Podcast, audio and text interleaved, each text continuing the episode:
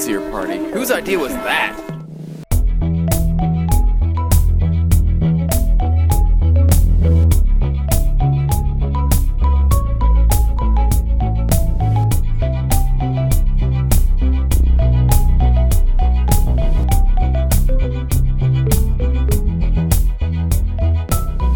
Hello and welcome to Are We There Yet? An exploration and education in anime. I'm your anime idiot, Patrick Dugan.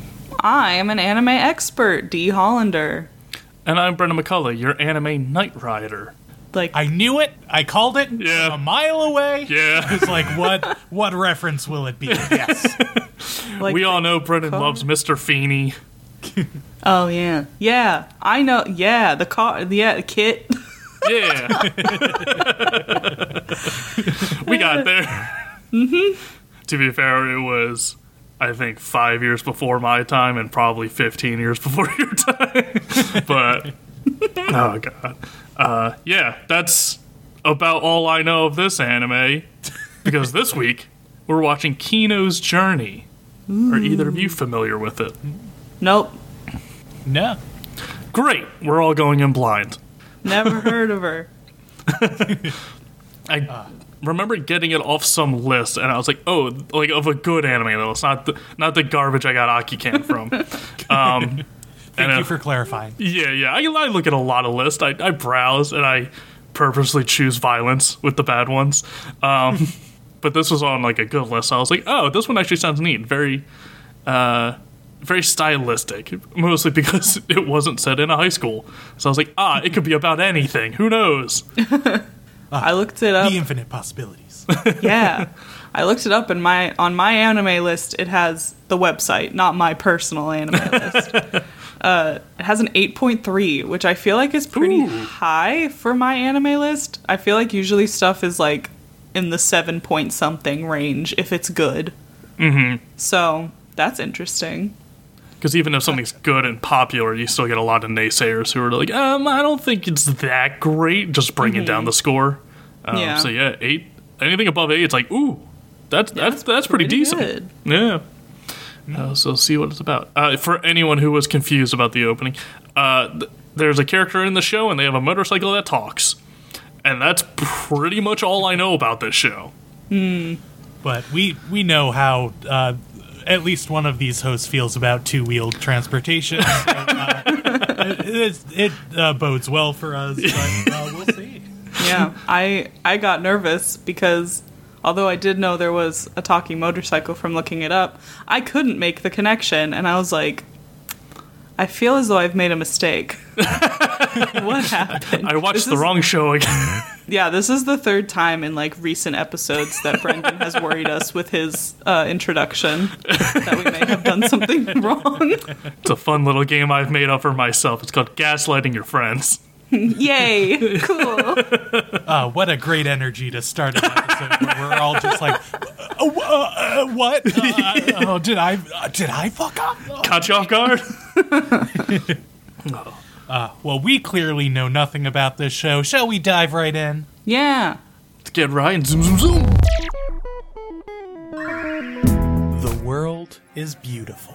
The station at the base of Cesark has all the charm of an industrial seaport and the invasiveness of a busy market. Life is a gift The belabored death of a joyful man is an ugly thing to witness. With kind and giving people. If you push past an angry sailor in Gloucester, it's a transgression worthy of a trip to the bridge. Adventures everywhere you look. He knew I never strayed far from Gloucester and would rather read about the next town over than visit myself. And fun around every corner. If I fall to my death, body mangled among the meat, would they notice a passenger in there? So go explore. I bury my face in a pillow and cry silently to sleep as the party continues beyond. Make new friends. She opened the door a crack, just enough to be face to face, but not to imply a welcome. Remember old ones. He was the only one welcoming in the starlight on its many mile journey. and see the beauty the world has to offer. I'm glad I could share with him this moment and return it to its rightful home. Echoed Locations, a traveler's guide to a solar punk world. A new audio fiction travel show, premiering December 9th. Subscribe now on your podcatcher of choice.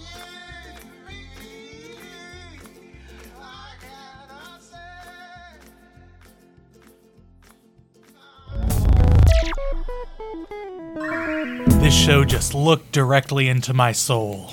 It knows. It knows. It, it knows knew too much. to pull back a bit. You gotta put it uh, down. We gotta put this one down. it's too hot. Too hot to handle. Yep. Yep. Yep. Yep. Yep. Yep. Yep. Uh, so yeah, I'll I'll just establish first off. Hey, uh, listener, if you've been here for a minute, uh, you might have heard me advertise a podcast called Echoed Locations. Well, this sh- this is Echoed Locations, the anime. this is this is a, a piece of fiction that I wrote that was made 20 years before, and it's so much better. Oh, oh boy. Oh, okay. stop.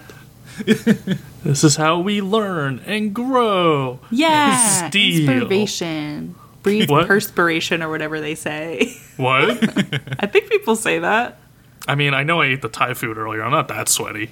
I can Yeah, it's smell uh, it. breathe condensation and inspiration will uh, Precipitation. Oh, okay. constipate. went in different directions. Glad to see we're all on the same page today in every Yeah. regard. anyway, uh, episode one starts off. Uh, I, I have to sh- appreciate D for pointing us in the right direction because we found out there's multiple series called Kino's Journey. And when I started episode one, I was so scared because it just starts off running. Yeah. I was very confused at the beginning of this. Um, but episode one starts off.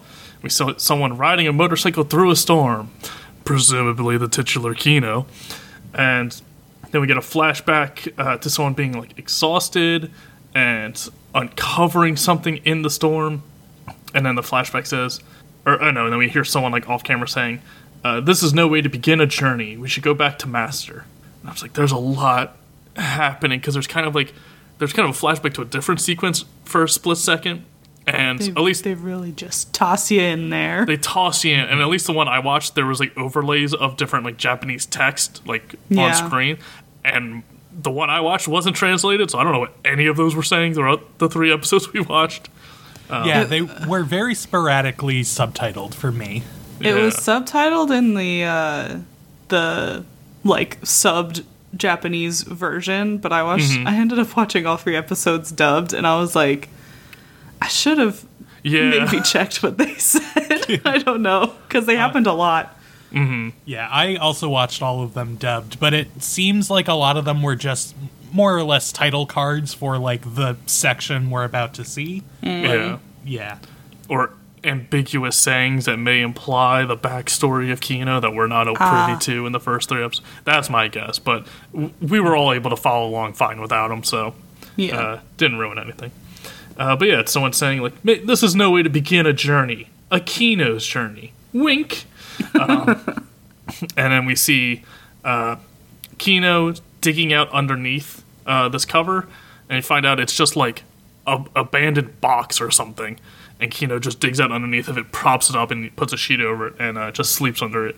Because we see they're in like a, a sandy, deserty area, so they want to get some sleep, you know, in the shade, so you don't die out in the sun. And we hear uh, they never really established like, ah, this is my motorcycle and it can talk because it it just like we said, it just goes and runs with it. So we get a shot of the motorcycle and we hear the voice again, so presumably the motorcycle's talking. And the motorcycle says, Kino, do you remember God? And boy howdy, did that just catch me off guard. yeah. This show's pretty wild. It's pretty Hmm. like introspective, Fucking came out swinging. existential. Yeah, this is just a philosopher's wet dream of an anime. from a motorcycle we get that line uh, and so they're talking for a bit and kino uh, wakes up and they tell their bike basically tell their bike like stop stop trying to sway me. Stop trying to get me to go back home. I, I i'm out on the journey. I'm a traveler now. Stop trying to bring me back. And the bike says they need to be decisive and we find out the bike's name is hermes. Um, and uh, Kino tells Hermes that the best trait of a traveler is never giving up. You know, you kind of get knocked down, you got to get back up and keep going on your journey because you're going to come into a lot of obstacles. Uh, and then we see it starting to rain, which I haven't seen in a good long time, being in Southern California. Anyway, um, and then we cut. Rain tomorrow, don't worry. I've been lied to Here before. tonight. Ooh. Wow. anyway, we were very distracted. uh, cut to Kino and Hermes, and they're on the road, uh, looking at just a giant ravine, just like a giant chasm in the middle of the road, like separating them. And there's like, and Hermes says like, ah, I knew we shouldn't have trusted that map seller. They were they were counterfeits. They were fake maps. They should have drawn this on the map if they were legit. Kino says like, well, the map's been right up till this point. And Kino takes out like a little binocular and spots like a nearby town. And they say like, well, there's a country over there which is on the map, so like everything's right except for this one thing. And while they're talking, they see like an eagle flying overhead. Kino looks up and asks, "Have you ever been jealous of birds?" And Hermes is like, "Nah, I'm a bike. We don't fly." and it's I don't have eyes. I don't know what they look like. it's hard to gauge the awareness of Hermes. Like if it's like I'm a robot made for uh, this single purpose, or if it's like I'm a fully sentient creature with emotions and like awareness, and it's Yeah. but it's it's a very sassy motorcycle. And Kino remembers, uh, gets a brief flashback of someone's talking to them and uh, says that birds always made them want to go on journeys because birds have like just such the freedom of movement. And uh, Hermes says like, well, what are we going to do now? Like, you know, are you going to go on to continue our journey? And Kino's like, well, I'm hungry. You don't got to eat. You're a bike, but I gotta go off and get food and uh, so they turn around, start riding in a different direction, trying to get to that nearby country. And as they're riding the road, it looks like they're riding back into a forest, and then the whole road just shifts and alters itself, and then it becomes like another canyon with like the road continues though, but now it's like a stone archway, and all of the trees were around them are just gone now. And Kino's like, ah, so that map seller was legit. It's the land that keeps changing, not the maps. Makes perfect sense. Great. This, this is definitely one of the like, what the fuck? like, this is one. Of, what world are we in? Yeah. And uh, Hermes uh, says like, well, if the land keeps changing constantly, doesn't that make maps kind of useless and traveling kind of pointless? Like, really, kind of just trying to pull the Kino back of like, let's go home. And Kino says, no. If the land keeps changing, that's the exact reason to be a traveler to keep it all up to date. And so we see Kino uh, finds their way around and gets to the nearby town. Um, it looks like they're all small independent countries, so like each town they call a country. Um, but so Kino gets to like the big castle walls of this uh, town and goes inside, and they, uh, they see a sign outside that says it's the National Inspection Center. It's like ah, fantastic. We'll register here, make sure we're all up to snuff, and you know they can keep track of us while we're visiting their town.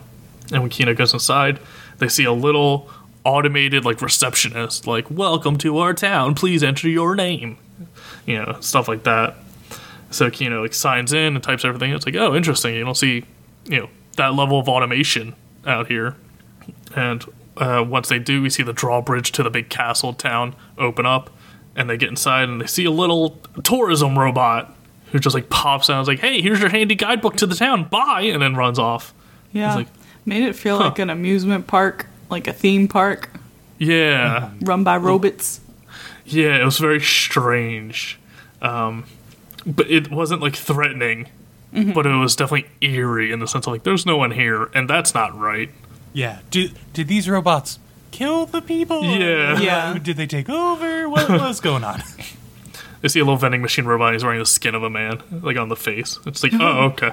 like in Kirby. Yeah! Like in the new Kirby game, Kirby and the okay. Forgotten Land, out now on Nintendo Switch. Hashtag not sponsored. Use But we promo could- code AUTI. Wait, are you guys getting money? We're manifesting. Nintendo was a sponsor. this little pocket.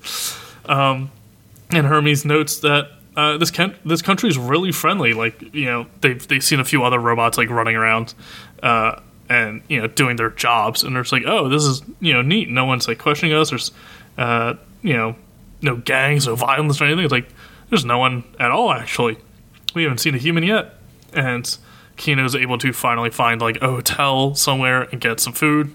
Very fancy. Um, and we see like a little waiter robot like come by and clean up the place and stuff. It's like thank you for our ser- thank you for your service. Boop boop beep boop. Uh, I I really enjoyed all the robot designs in this episode. They're really good. Yeah, they are gorgeous. Like the aesthetic of this show is like 1910 like we see like wax cylinder for like the uh, basis of the like automated uh, guard so it's just like that very like almost like clockwork machinery but just way more advanced than it should be i love it so much yeah, kind of like a retro futurism, but like not quite Fallout, but like s- still more like old school than that. Um, so yeah, Kino leaves uh, the hotel, pays for it, and it's like, oh wow, that was really cheap uh, for how good the food was. Uh, and they end up finding a hotel, and the hotel they stay in looks like a castle, and like the little bellhop robot brings him to the room, and it's like this royal suite. And Kino keeps like prompting, like, "Hey, we can't." Like I can't afford if you're gonna try and pull the rug out under me and like charge me more for a big fancy room. I can't afford that. I'm telling you that now. And they're like, nope, this is fine. It's it's this. And they're like, wow, that's so cheap. Why is it so cheap here? Once again, a little suspicious. and we see Kino go to bed, and I enjoy that Kino brings Hermes into like all of the rooms that Kino stays in. So he's just like wheeling in a motorcycle into like a hotel. I'd like to think uh, just like pushing it up like a grand staircase. Like, "Oh, I'll be right up. I'll be right up. And uh, yeah, we see Kino go to sleep, and it cuts to them uh, cleaning their gun, and it's still dark out, so it was hard to tell. It's like, oh, did they wake up? Uh, you know, uh, but we see them cleaning their gun, their little revolver, and then practicing drawing it, like pulling it from the holster real quick. Uh, and while they're doing that, we see the sunrise. So they got up early to do it, and they set off going around town speculating about who lives here and why they seem to be the only human in the entire country. And after a while, they get up to like a high vantage point. Kino takes out their binoculars again, and they spot a few, a few people off in the distance. They're like, oh, there's there's some people, but they're alone, which is weird. And they're all sticking it close to their property. No one's like out on the roads. Everyone's like around their house but it's weird that like there's not even families. You don't see like family units like you know parents and kids running around. It's just individual people. Once again, little odd. Uh, so they go back to their hotel, and Kino says that they agreed to stay there for the three days, and then they'll head off on the road. And Hermes is like, "Oh, we were staying here for three days. You know, why are we staying here for three days?" And Kino's like, "Well, it's a good way to get a feel for everything. You get to see a lot of the stuff. You get experience life here, and keep on moving on, and you know, keep on the travels." Uh, but when they're back in the hotel, Kino admits like, "Ah, actually, I think if I stayed anywhere for more than three days, I'd run the risk of settling down, and then I wouldn't be a traveler anymore." And it's like, well, if I'm not a traveler, what am I? Sort of thing. I was like, ooh, existentialism hitting real quick. and uh, we see uh, they head out to the outskirts of the town, so like they leave the big castled walls. And anytime they run across someone like on their house, uh, they see Kino and scream and run back inside and take cover. And it's like, ah, that doesn't help the unsettling presence. and Kino approaches a man uh, that they see gardening, and the same thing happens. Kino's like, "Hello, sir," and he turns around, screams, and darts behind his house. And then uh, after a second, he comes back out, and he's like, "Wait, you can't read my mind, can you?" It's like, "No." And he's like, What "Oh, a thank crazy God." thing to say, sir. Absolutely not.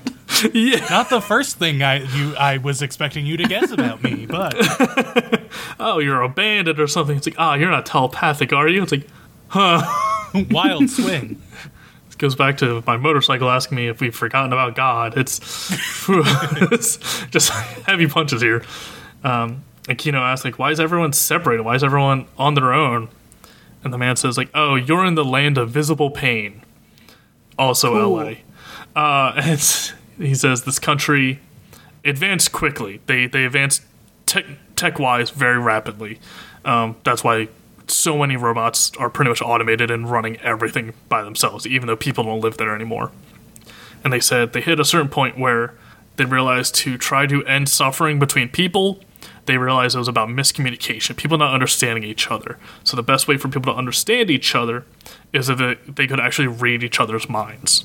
Pretty big leap there. thought you know maybe we have a community center and like hang out on Free like Friday therapy? nights. You know, just talk. Yeah, what if you had I don't know, like a culture that allowed people to express their feelings in an open and safe way? Eh, telepathy. Um, so their scientists developed a f- sort of serum that if you drink it, you could uh, read people's minds, and it's just that simple. And there's a part of me that enjoys like the glossing over of something like that. It's like we're not here to dissect how therapy or uh, therapy, how telepathy works. We're here to use it as a plot device to tell this weird little niche story. Yeah. And it's something I kind of really enjoyed about that, how we kind of gloss over the whole telepathy part real fast. and uh, he says, like, yeah, we all enjoyed it. We were all celebrating. We thought, hey, this is a solution to all of our problems. The kids drank it, the adults drank it. We all, you know, everyone took part of it. And we all very quickly could read each other's thoughts. And um, immediately I had this, you know, crush on this woman for a long time. And the second we both drank the serum and looked at each other, we both both knew the feelings were mutual. So we immediately started living together and like started falling in love because we already knew how the other person felt, and things moved really quickly. And then equally as quickly, we learned about some differences. I love music and she doesn't. She loves gardening and I don't. And we realized how different we were.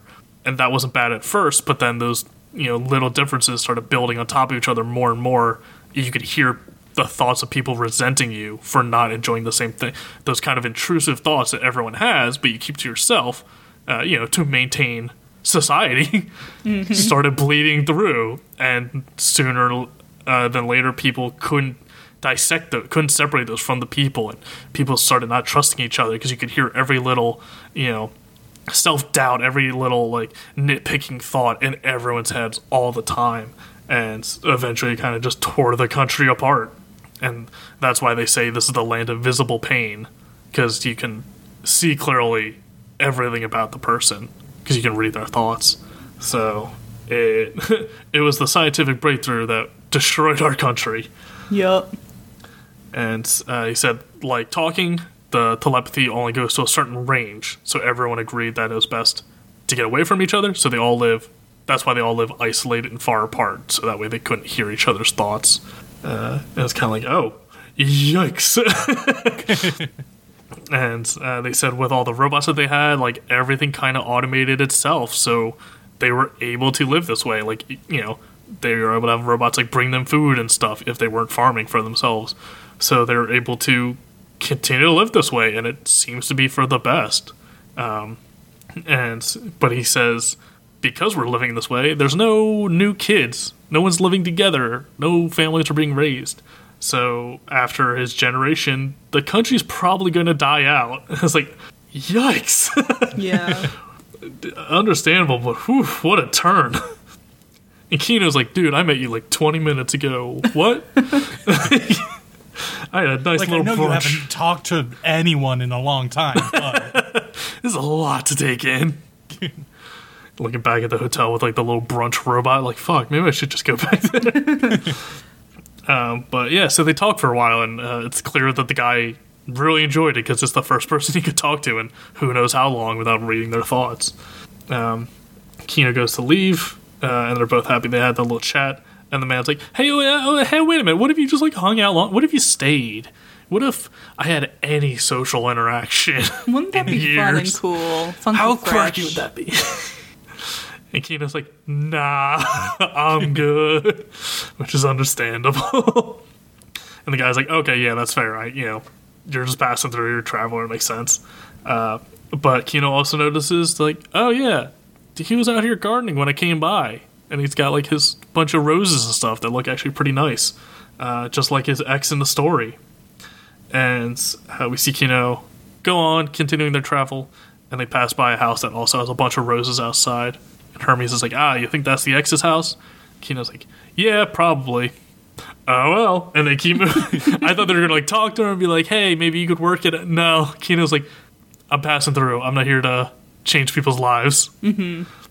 And once again, part of me really enjoyed that. We're just like, Yeah. you know, we keep on keeping on. Yeah, it's not the kind of thing where someone comes and changes everyone's life for the better. yeah. Someone comes, I'm- listens, and leaves. Yeah, I'm here to experience this town, not fix it. It's Mm-hmm. it's doing fine without me. It will continue after I'm gone. Yeah. it really is just like a fantasy travel show. Or it's like, look at this neat little town. Moving on. God, what a concept! Listen to how sad it is here. And um, Hermes a- asked why Kino looked at the man a little differently as they left, and because as they were leaving, we sit on them for like a few seconds, a few beats. Kino says like, "I got the feeling he was telling me to be safe on my journey, uh, even though he didn't say it." So in my head, I kind of replied like, "Hey, don't worry about it. Thanks, you know, thanks for your kindness." And it ends with Kino being like, "I wonder if he heard that. Like, I couldn't hear his thoughts, but could he hear my thoughts? Sort of." And that's episode one. Yeah. So, in the beginning of episode two, we see a dark and snowy terrain, and a little rabbit comes out of a bush and then gets shot Uh oh. by rabbit.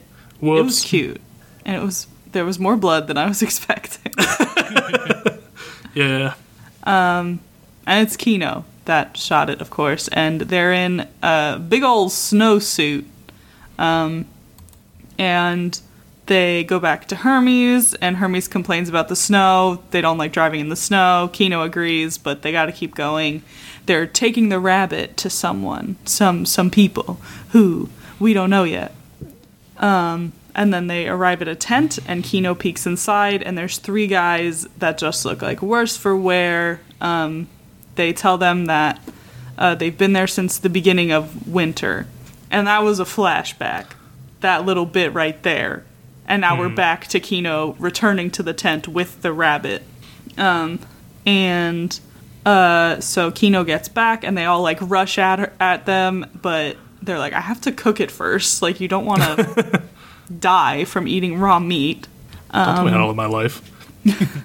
I do like when the guy tells uh, Kino, it's like, uh, you must not be surprised uh, when we tell you this. Uh, And they say, we've been here since the beginning of winter. Kino goes, oh, I'm surprised." I was like, God damn it, Kino, the one thing. So yeah, um, they're stuck there, and so Kino is like, "I'm gonna take care of you guys," and um, they skin the rabbit, like bow their head, pay their respects, cook it in a stew. Um, we see the men chow down on the food, and Kino gives them some nutrition pills and some water also, and says like, "I'll stick with you guys until you feel better and can get your truck out of the snow." Um, one of them gives them a small box, and there's a ring inside. And then another one of the men is like, "Why are you giving that to to Kino? That was supposed to be a gift for your wife." And he's like, "Ah, yeah, but you know, Kino saved our lives, so they should have it." Um, and yeah, so Kino tells Hermes that something is bothering them. They feel bad about killing the rabbit, and Hermes is like, "Well, you kill stuff for yourself all the time." And Kino feels bad because the food wasn't for themselves, and they also don't necessarily have an obligation to feed these men. Um, and Hermes asks what's wrong with choosing fellow men over an animal. And Kino is like, Well, I still have no obligation. Like, I don't know these people. Um, but Kino knows that if they were in that situation, they would want someone to stop and help them. And it's not like the rabbit can benefit Kino in any way. Anyway, so cool. Hermes had a line where it's, uh, they say charity is not for the sake of others. And I was like, ooh, Yeah. ooh, episode two. Ooh. Yeah. Hitting hard. This is uh, this is just full of gems that make you go, oh fuck, oh, Yeah. Yeah. oh, I should call my dad. Oh. So Hermes is like, "Oh, are you gonna sell that ring?" And Kino like puts it on and puts their hand out and is like, "What do you think?" And Hermes Boing, is like, boing. "Yeah, I don't think it really suits you." um. So the next morning, Kino uh, boils some water on Hermes, and Hermes is like, "I'm not a stove." um. And Kino gives the men more nutrition pills, and they're starting to look suspicious, and I don't trust them. Maybe it's because I just don't trust men, but. You know what? Fair. They are looking a little sus. Um, Kino gets them another rabbit. Um, when they shoot the rabbit, they like say something, but they're in their It- snowsuit, and I don't know if the audience is supposed to hear it or not. Yeah, it was very muffled. Like, even turning my volume all the way up, I couldn't make out what they were saying. Yeah, so I guess you're just not supposed to hear it. Um, so yeah, the the guys are eating the dinner. Um, they say they'll get the truck out of the snow the next day. Um, Hermes tries to convince Kino to leave before helping the guys get the truck, but um, they feel like they have to see it through because that guy gave them the ring, they're like, well, now I have to earn it. Um, so sitting around a fire, um, one of the men is talking about his like fiance. Um, Kino asks if he's married, and he says, "I'll be married on the day of the Returning Home Alive festival." I was like, "That's not a very creative name, but all right." It's a little wordy. yeah. Dude, Can we do a second pass on this? Just uh, punch it up. Uh, no, it has to be on the nose. um, so one of them explains that at the end of the fall, different groups travel north for business and trading, and then um, at the end of winter, everyone comes home and celebrates once the last group comes back. And the uh, I don't want to stu- don't want to say superstition, but like if you have, it's said that if you have a wedding on the festival day, the marriage will have great prosperity. Um, but there was a surprise storm, and the snowfall started early, and it got them stuck there. Um, Hermes asks what they sell, and they change the subject, so that's not great. It's George Foreman grills. We're just embarrassed to still be selling them. Hey, I have one of those. It's not so bad. Pretty handy. Uh, they say uh, like food. I think Hermes says like food or something, and he's like, yeah, something like that. Something like that. And it's just like, huh. Also, real quick, I thought these guys were like emaciated because they were starving to death, and then they we get the flashback of like the festival, and they're like, no, they just look like that. I was like, oh, okay, like they look like skeletons. They're just some nasty dudes. Yeah, Um. So they change the subject, say, Kino, if you come to our country, you're going to have a warm welcome. And then one of them plays a song on a pan flute. Woohoo! Greensleeves. I learned it in middle school. It's hot cross buns. um, the next day, Kino and the men work to get their truck unstuck, and they're successful. They've like tied the truck to Hermes. Hermes is revving up. Uh, the two of the guys are pushing the back of the truck, and they get it. Hooray! Yay. They thank Kino. Kino tells Hermes good job. And they're all kind of standing toward the back of the truck and they call Kino over. They're like, hey, can you come help us with something? And Kino's like, yeah, of course. They go back there and the men have their weapons drawn. What's this about? Turns out they sell humans. yeah, real bad. Shit sucks. Yep. So uh, Kino puts their hands up right away. Um, Hermes is very concerned for themselves. They're like, "What's going to happen to me?" And the uh, men are like, "We'll find you a new rider soon." Thanks, Hermes. Yeah. um, so the men make Kino put down their revolver, take off their coat, do a little turn. They have another gun on their back. They drop that too. They have so many knives. They're just unloading all of these knives into the snow. It goes on forever. I like that even Hermes didn't know that. Hermes was like, Kino, how many do you have? What the fuck? Yeah, truly, everyone's like beyond like, whoa, you're strapped. Just like, w- there, there can't be a reason This is you have this many. It's a lot. I like knives. Kino's carrying um, around like 20 pounds of knives on them at all times. Yeah. So I'm a knife salesman. What do you want? Cutco. um, and the last knife, I don't know if it's actually a knife. It's like a grappling hook almost, I think, because they make their attack finally and they like shoot out at them with this last thing. Um, gets all of them on the ground and kills them all. Shoots one of them in the face. They deserve it. They're bad people. Yep. And then once it's over, Kino admits that it was scary for them and that they thought it was the end. Um, and then they go and open the back of the truck, and like a ghostly woman flies out. Kino's released a spirit um, and opens the back of the truck and sees a bunch of human remains. Yikes. Yoicks. Food or something like that. Something like that. Um, so they leave the ring with the bodies of the men. Says, like, sorry I was unable to help, which I was a little confused by. Um, Hermes points out that the town won't have the festival that year, and I was like, oh, fuck. Sorry, you were gonna marry a slaver. Tough luck. Well, it makes me wonder, like, what. I mean, the town must have known. Like, Uh, it yeah, makes me wonder what else the town was exporting, kind of thing. yeah. Puts things in a different perspective, Yeah. which is, you know, feels like the point of the show. um, so, yeah, before they go, Kino kind of eyes all three rabbit skins from when they fed these men, and they take off. Um, Hermes asks what Kino would do if they had to decide between two lives again. They don't answer for a minute and then says that these things will always happen because we're only human. And then it just ends. And I think that's what's like so, especially in the third one, um, there's no opening or ending, and it really just ends. Like Kino will say something and it's just over, and it's like, Jesus Christ. There's no like happy or cathartic wrap up. It's just like, and we're moving on. It's like, Yeah. whew.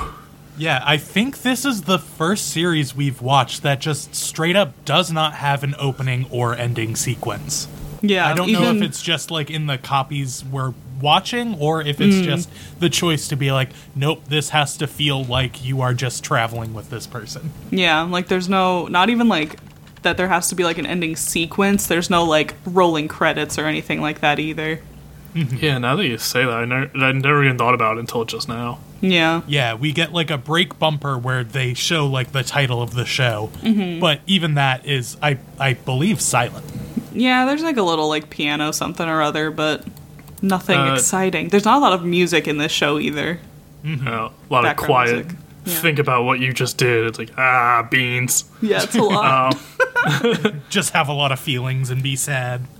Uh, Well, looking, speaking of being sad, oh, uh, I'll say real quick. Uh, quick Google. It looks like there's an opening for this. So oh, okay. maybe it's just the ones we did watch. Interesting. either way, it feels more impactful watching it without it. So, uh, Yeah. uh, listener, be warned.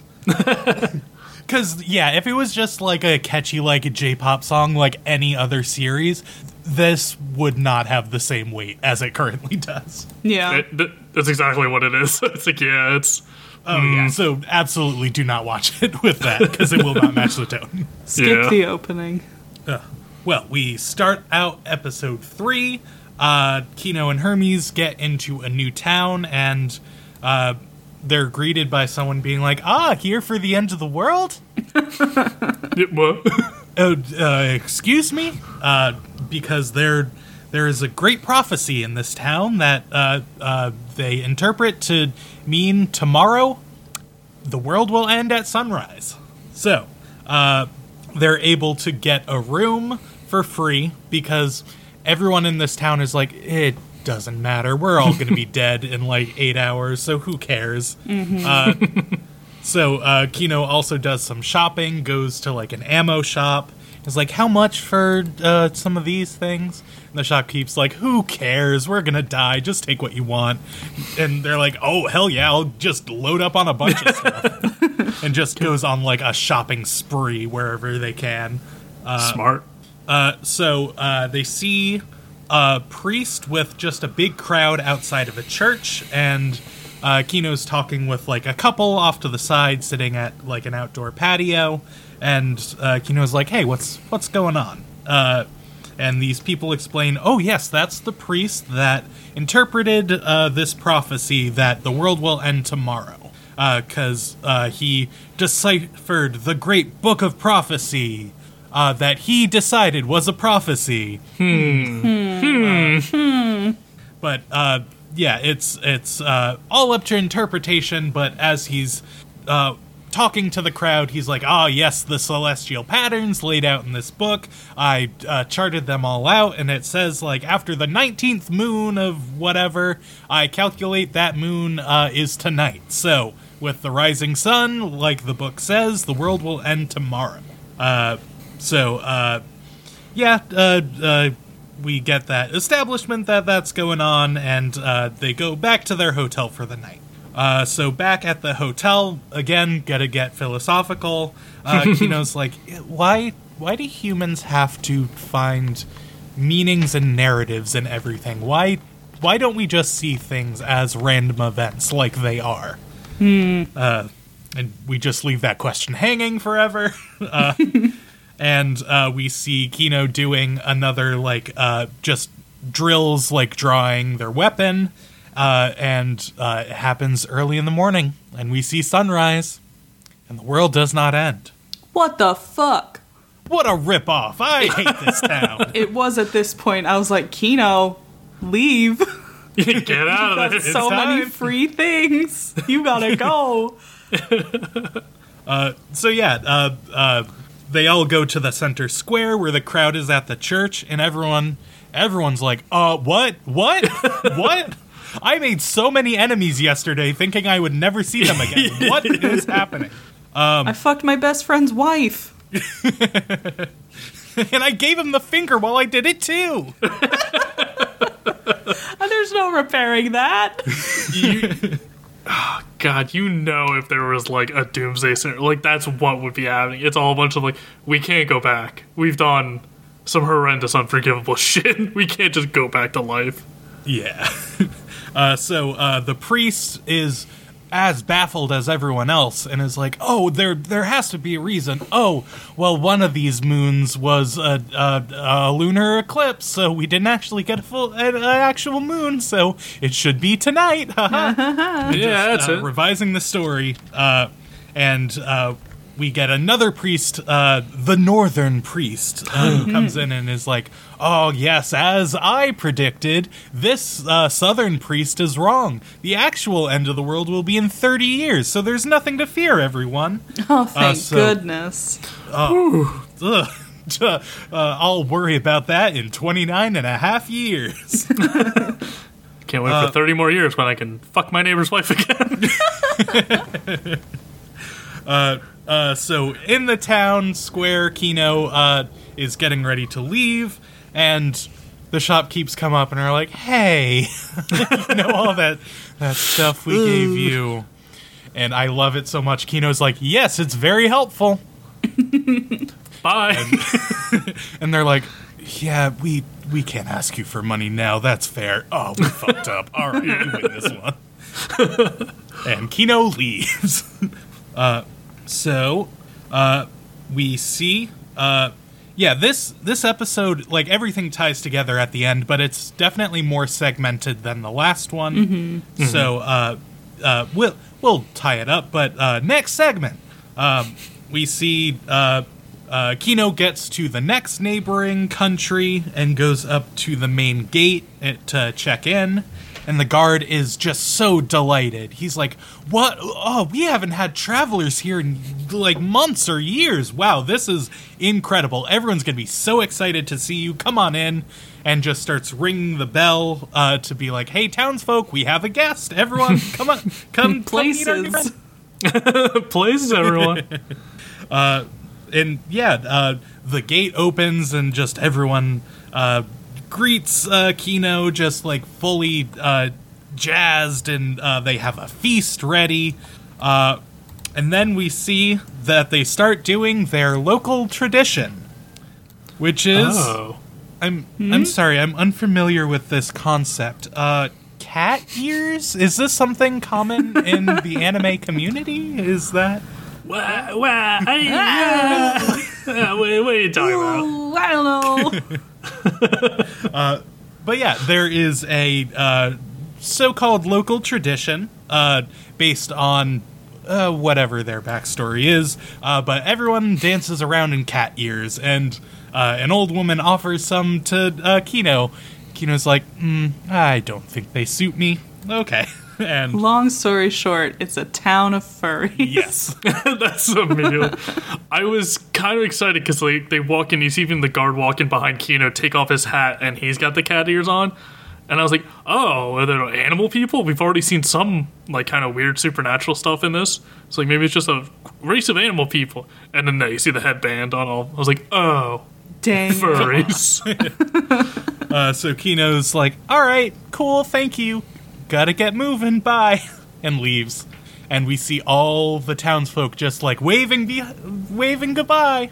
And then once Kino's out of earshot, they're like, "Oh, that tradition sucked. Oh, come on, uh, that's not going to attract tourism. all right, well, we got to think up a new plan. All right." Everyone goes in, just bummed. So next segment, uh, we see uh, Kino uh, just on a wooded road, and there's just a woman standing in the center who uh, points over to a cabin off one of the forking paths. Uh, so uh, going over, uh, Kino walks in and is like, "Oh," uh, finds a friendly professor. Uh, a professor that studies local cultures. Again, you should listen Huh. to uh, go with locations. Uh, anyways, uh, uh, so uh, he's just a friendly person. Offers some tea, has a chat with Kino, and fills uh, fills uh, the men on the what just happened. so uh, he's like, "All right, yeah." So uh, it's a little bit of a scheme of the town. So. Uh, hundreds and hundreds of years ago, the king was banished, and all the old traditions were thrown away with it. Uh, so, essentially, this town lost their identity. So, what they try to do is whenever a visitor comes by, they just like play test some new uh, uh, traditions that they can do, what, like what will really attract tourists and all that stuff. But nothing really. it, it really was like a like a places everyone situation. Yeah. Yeah. They're workshopping. so uh, he's like, yeah, it it's kind of sad because like what they're doing now is a local culture and tradition, just like spitballing and trying out new things whenever a new person arrives. That's a culture in of itself, but they're all too stupid to recognize that, and even if they did, they'd probably abandon it. So uh, I just have to uh, keep watch from afar.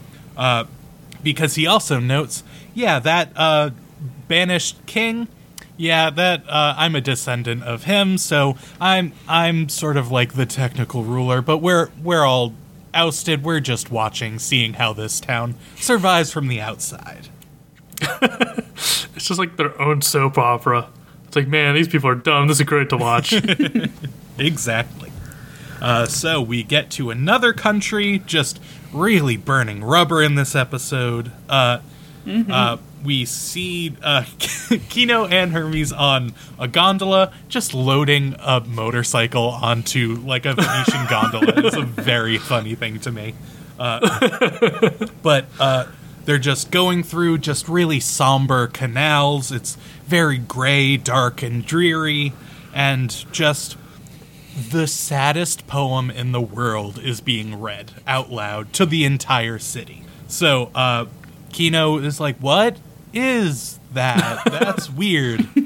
And the Why? uh, the gondolier is like, "Oh yes, now time to give you the backstory." So, Welcome to Bummer City. yep, We're happy to have you. yeah, truly, this is just sad country. That's like the only identifying title we get. This is the sad country. also known as Pittsburgh. But um Uh, take that, Pennsylvania.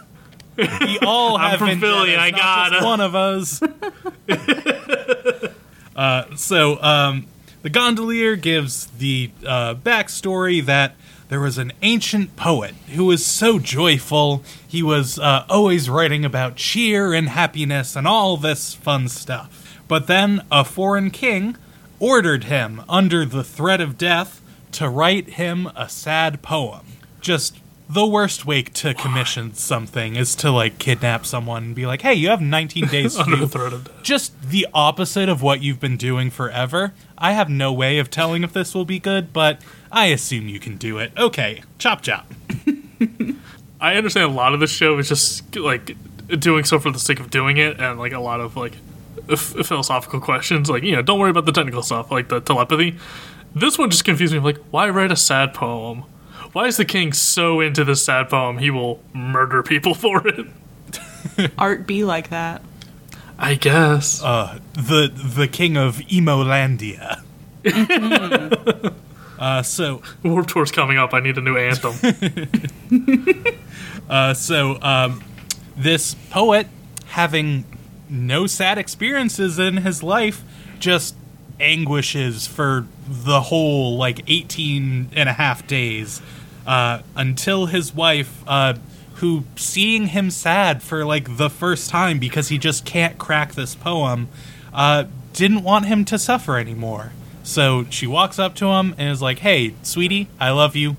Goodbye," and kills herself. Uh, so Hey, honey, check out this cute, neat new trick I just found out. It's called suicide. No. yeah, real rough. In the arms of the angel. Yeah, so now that he finally has inspiration of his wife's death in front of him, he now knows sadness. Uh, so he finally presents his poem to the king and just recites it, and it's just like a day long bummer. Just the poem just rambles on forever about, oh, only a bird with broken wings knows the truth, and just like these, just the bleakest stuff in the world. Uh, And this poem was so bleak, the king just left. He's like, "Fuck, I I have to get out of here," and just abandons his city. Eventually, dies. I did this. And yeah, this poet, being so traumatized, continued to recite this poem out loud for the entire city to hear for 10 years straight.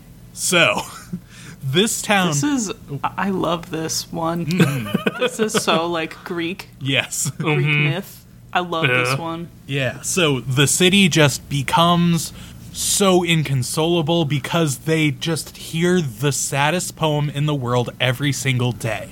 So the poem ten the poet 10 years later finally dies. Everyone is like, "All right, cool, we finally got over Sweet this. relief. Great." But then, the day he died, his 14-year-old daughter, who in all this time had memorized the poem, picked it up where he left off and just continues reciting the poem.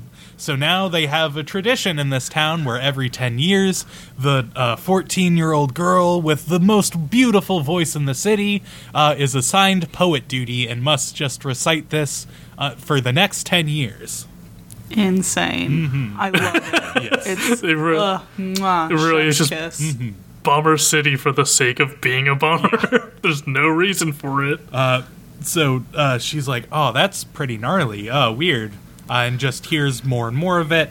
Uh, then she's talking to someone else later on in the town, and he's like, "Yeah, this this poem, uh, it it was so moving, so uh, good. It it had to be written down. It was put in it, it was put into a book."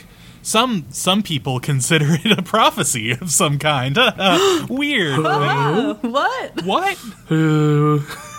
Uh, so she's like, "Oh shit. Okay, so it's not a prophecy that uh, the world's gonna end. They're just reading a very bleak poem." uh, so uh, she leaves the town. She's on the outskirts, and uh, as uh, she's about to get going again, we just see tanks and soldiers and all this military force moving into the sad country. And one of the uh, soldiers walking by is like, "Oh, hey, you you don't seem like you're from that town. That's good because our city, our country has this prophecy that the world's going to end, but it says like you have to destroy the green plate."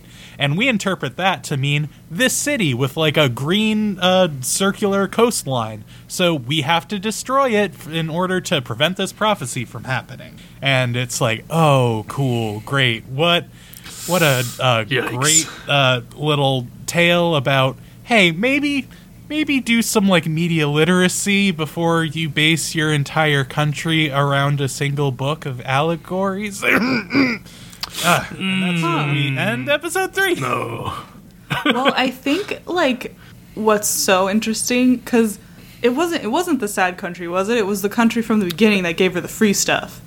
I I thought it was a different country entirely. I thought it was just like another country that we never even saw. Oh, Yeah, we- I think Because they don't make it very clear. yeah, like none of these countries have names. Uh, I, you are probably right, uh, and because it would make much more sense if it was circular like that. But uh, yeah. Well, because then their prophecy is right, you know, Mm-hmm.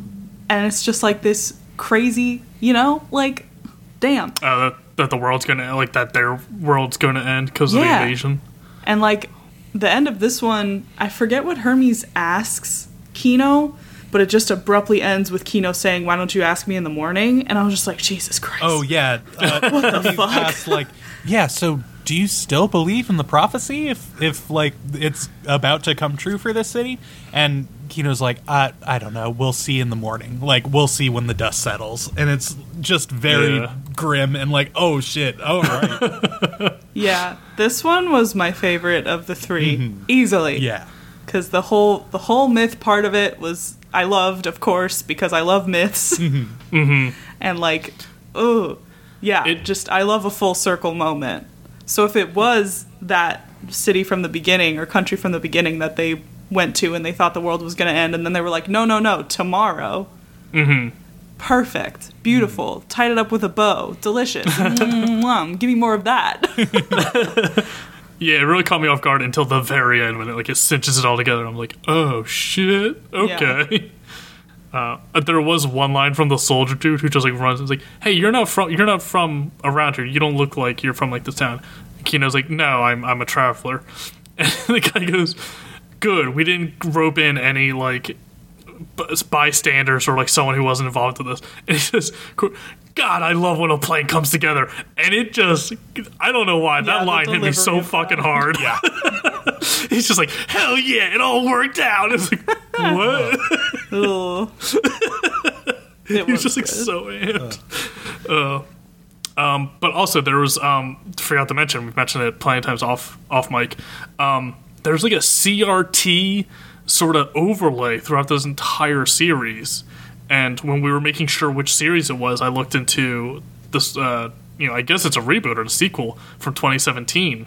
And it doesn't have that, and all the screenshots I found of this series from tw- 2003 have it. So I think it's a stylistic choice, and honestly, I love it. I think it works great for it. It makes it feel really, you know, dated very much. But of course, no one, no one who's familiar with CRTVs is really going to understand why it looks like that. Yeah.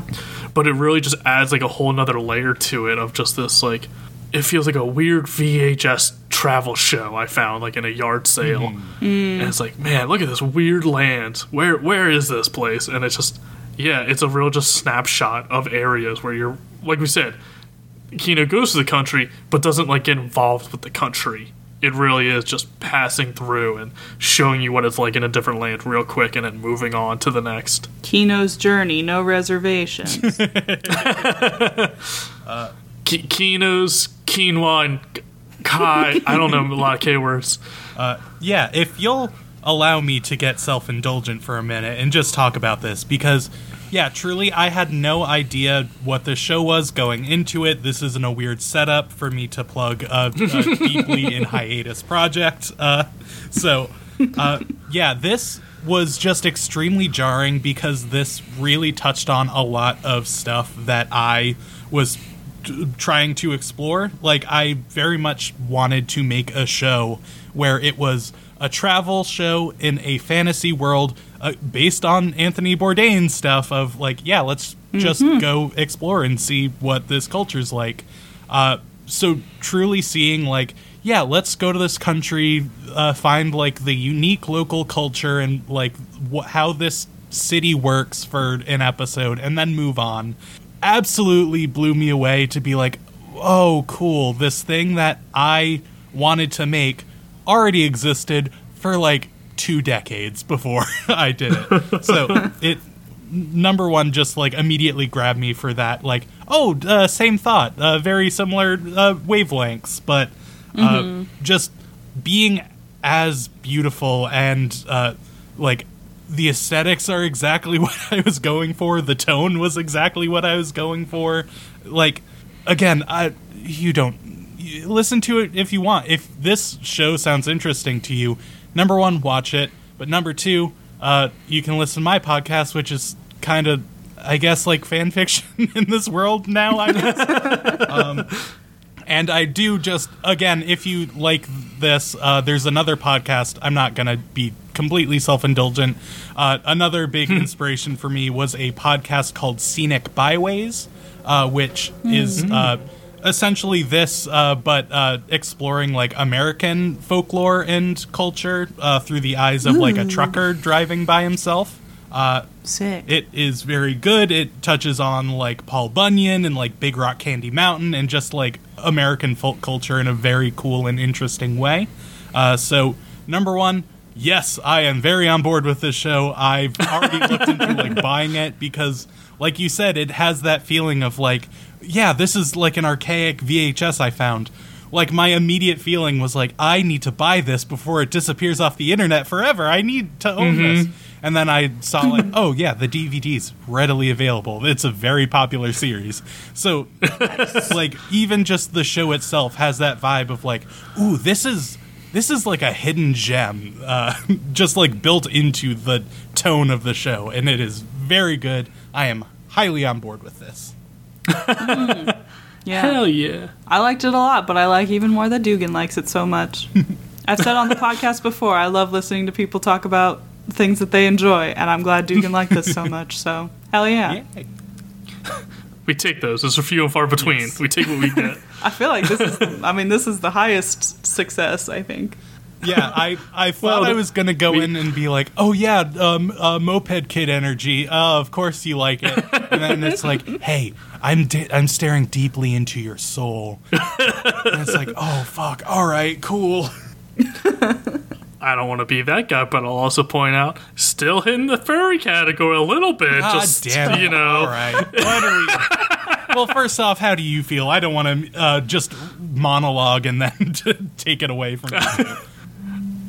I fucking loved it. I thought it was like this is. I'm going to continue watching this because I very much enjoy uh, just these niche, niche little snapshots of, especially this fantasy world. But it's not like super high fantasy where it's like, oh, a dragon's the mayor. Which I mean, I'd also enjoy that, but um, but it's more grounded. But it's also like there's no way it's no way it could happen modern day. There's no way this whole town would work together to find a touristy gimmick and do it every time a new person shows up. There's no way this town would just be sad forever. Like that just can't function in reality.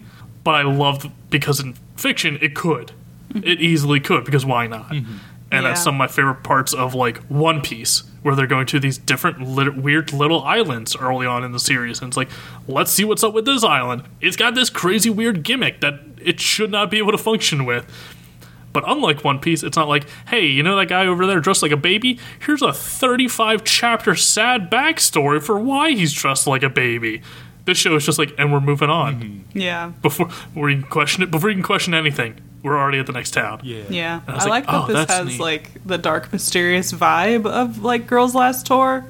Yeah. But uh, I like that this doesn't have a goal as far as we know. Like Kino is just traveling to look at Mm. things. Mm-hmm. Whereas in Girls Last Tour, they're like, oh, we're trying to get to this place.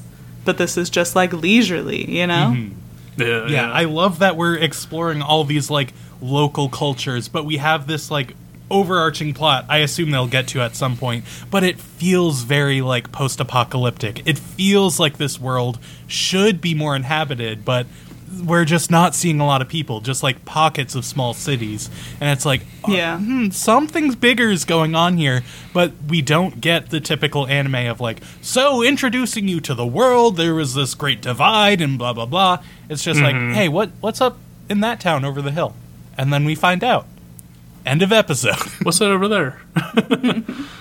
yeah, there's. I mean, even the first episode with the land that's constantly changing by itself. The fuck's happening with that? Uh, not my problem to figure out. And you move on. Fa- found a road. That's all we needed. don't need to explore. That's all you need. It's great. Yeah, it's very interesting, and I I very much enjoyed that it's a show that appreciates the quiet moments. There, like we said, there's really not a lot of music, if any. I think the only music we heard was like in story music of like that guy with like the record player and stuff. Um, and like even when Kino was hunting the rabbits and like cleaning them and stuff, like it's very much like a show that appreciates those quiet moments and like the skill or craft of something or cle- uh, Kino cleaning their guns and stuff Yeah. and those are always I, that's always an easy sell for me like th- those like detailed craft sort of uh introspectives Yeah, just really trying to put you in the moment with this character and experience this narrative as they are experiencing it, rather than oh, this is a fun show. I'm I'm gonna have a fun time watching this. It's like no, fe- feel this. It's cold. You're cold.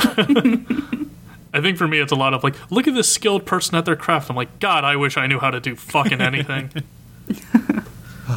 Uh, but yeah, big big thumbs up all around. It seems. Yeah. If there's a show you, the listener, would like us to watch and uh, possibly have already written uh, podcasts about, you can send your recommendations to us. Are we there yet? At, at gmail.com is our email. Or you can reach out to us on Twitter or Instagram at Are We There Yet on both. And uh, again, it's called Echoed Locations. There's an episode out, and it will likely not come back, but uh, uh, we have hope. Uh, maybe I won't be on eight TV shows at some point. Uh, you can hear my socials on any other episode of this podcast. I'm going to recommend the Broken Earth trilogy by N.K. Jemisin because I feel like if you watch this show and like it, you will definitely like the Broken Earth trilogy. It is a masterful, masterful work of fiction. I highly recommend it. You can find me on Twitter. Don't recommend it, me or the Twitter. um, instead, I'm going to recommend. But I didn't know we were doing recommended. Give me a minute. I just it was on my mind. no, it's a good idea. I just I was trying to think of anything, and I was like, I got nothing.